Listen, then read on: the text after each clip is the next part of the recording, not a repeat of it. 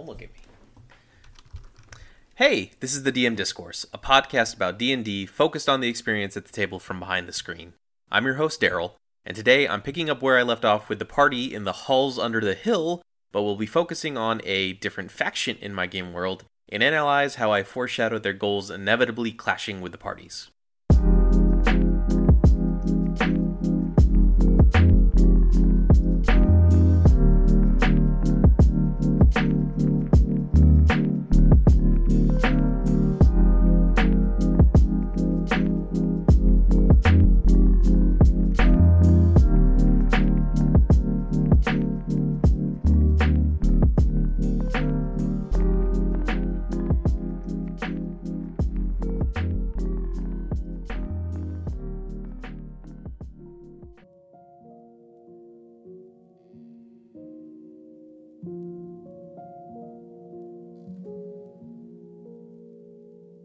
There are no gods worthy of our praise, no outsider entities watching over us from secluded places beyond our ken, whose actions earn them gratitude from our lips. Look to the chapels of men, the groves of elves, and the halls of dwarves. What do you see? Legions of hollow, droning fools singing hymns to deities whose history and actions have never shown them true favor or benevolence. The gods are real, make no mistake, but their divinity does not make them better than you or me. Once, in ages past, we were as they. There were powers we worshipped with fire in our hearts for the favor they granted us. Boons for battle we were given, tools to defend our families and tribes from the endless conquests of unsatisfied would be emperors.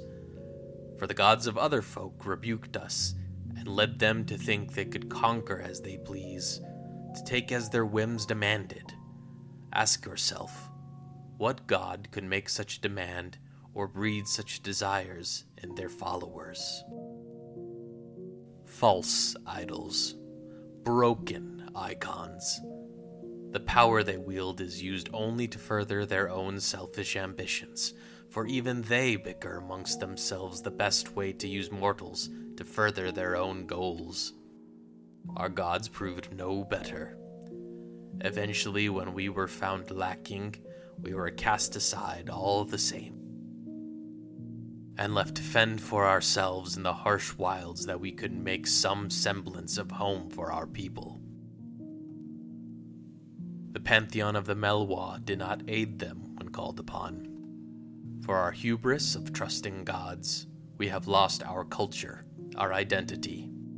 No greater a price could have been paid, and no reward worth its trade.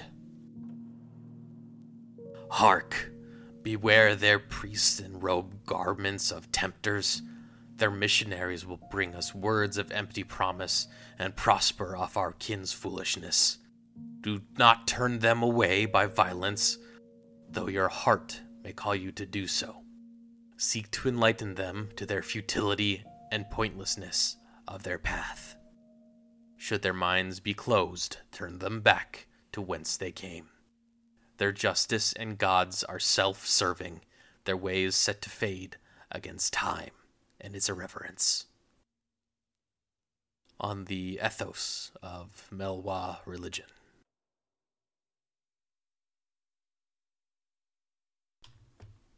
All right, so uh, confession time. I never cared much for hobgoblins. When it comes down to the classic evil races of D&D, orcs and goblins always stood out more as picks to throw at adventurers to me. Even kobolds, given their relationship to dragons, was more appealing when compared to bugbears and hobgoblins.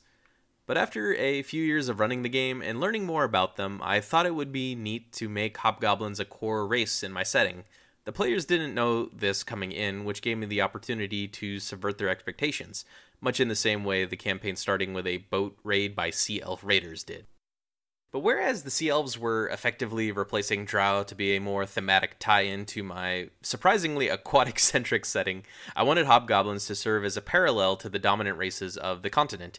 Uh, humans, dwarves, and so forth, the typical ones that you have in the player's handbook at the front. Dragonborn were usurped by humans at some point in history. Tieflings I had reskinned to originate from primordials slash giants more than outsiders. Um, but for these red colored goblinoids, they could be antithetical to the culture of both the players and surrounding rulers in the universe. I could add a depth to them past just being another monster race to be killed for XP. It's been a hot button topic lately about the language that is used regarding these traditionally evil races of D&D.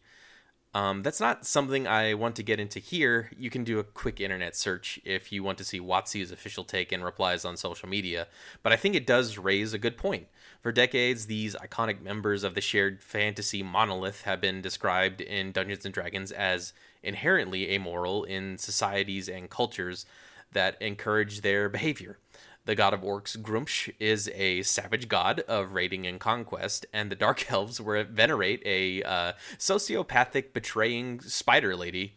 So, sure, the argument can be made that these people focus their civilization on vile traditions, but I think it's inherently reductive to limit the scope of an entire people to a few basic concepts of morality.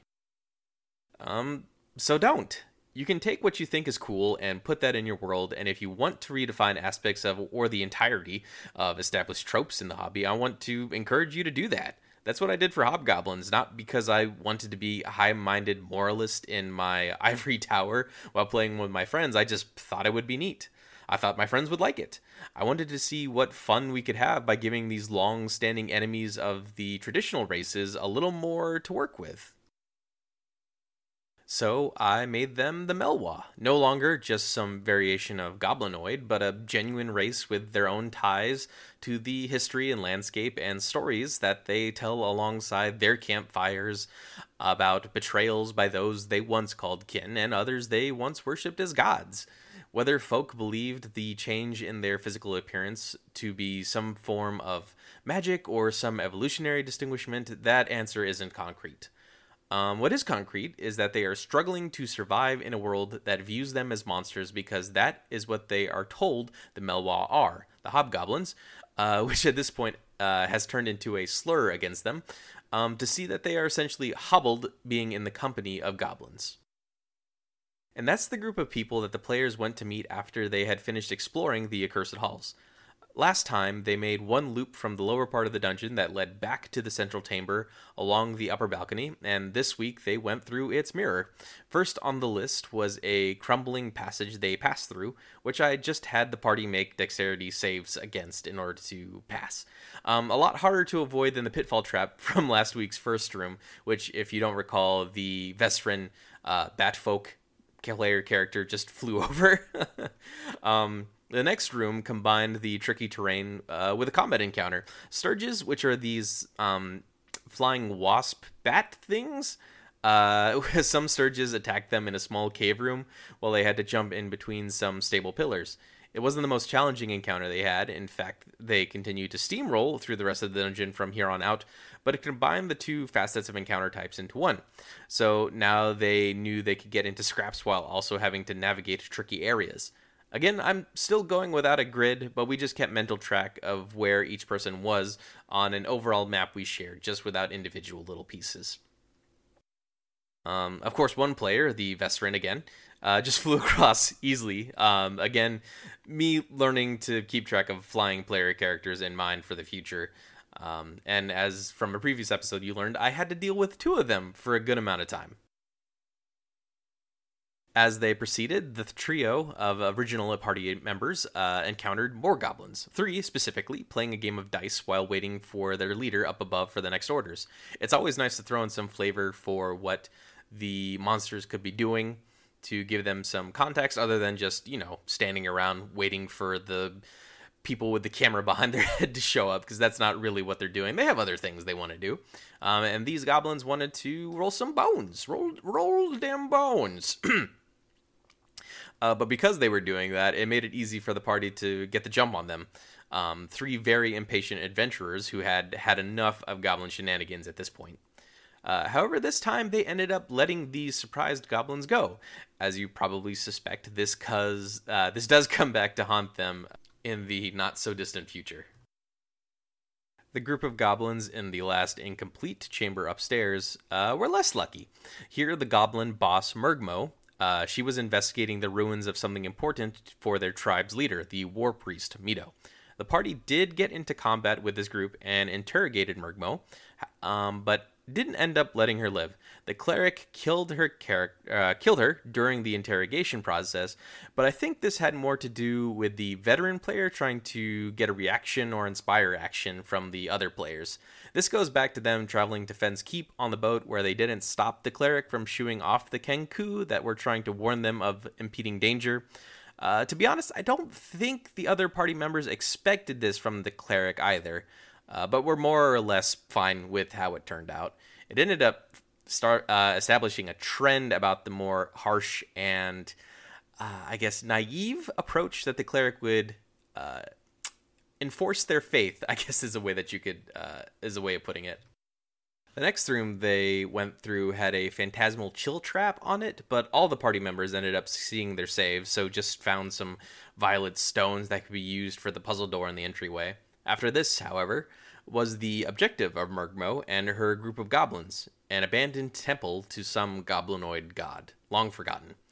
In the room, the party fought two fungal crawlers, which ended up being tougher than expected. But since this was the final room of the dungeon, I think it turned out fine to be a secondary boss fight. They found a goblin blade amidst the ruins, which was just a plus one short sword, but being the objective of the goblins, this was still important to the Melwa as a piece of their heritage. After deliberating and uh, giving it some thought, the players ended up deciding to go visit the Melwa tribe in town and gauge their reaction to turning the blade into them. They weren't friends with the goblins, or the Melwa at that point, uh, but didn't see themselves as aggressors. So if giving this item to the tribal leader was an opportunity to curry favor, they were going to go for it. They could use a few guaranteed friends in this part of the world. Of course, as I've been talking about uh, in the intro and their backstory, the Melwa were never going to truly be friends with the party. It was a bit of a struggle to get there in the first place. The goblins they let go freed Brog and attempted to commandeer the party's ship. The cleric knocked off one of their heads to dismay any further attempts at that. But once they reached the Briar Warren back in the town proper, a thicket of bramble that the tribe had carved their home into, they discovered a truly different culture than that from the town. The head of the tribe and its cleric, War Chief Mido, welcomed the group to his home, comfortable in his domain, and when they presented to him the sword, he surprised them by being amicable and curt. To Mido, the history revealed by the sword was disappointing, uh, similar to the performance of the goblins he had sent down to the accursed halls in the first place but he was grateful that the party had the decency to come meet him face to face. It's not often that Melwa get such courtesies given to them, let alone from adventuring parties roaming about the area. He ended up letting them keep the sword and warned them of things to come at the hands of his own tribe, Wogar's Brood. The party had been paying attention up to this point, so this surprised them immediately that hobgoblins would have a priest for they had embraced a non religious lifestyle by and large.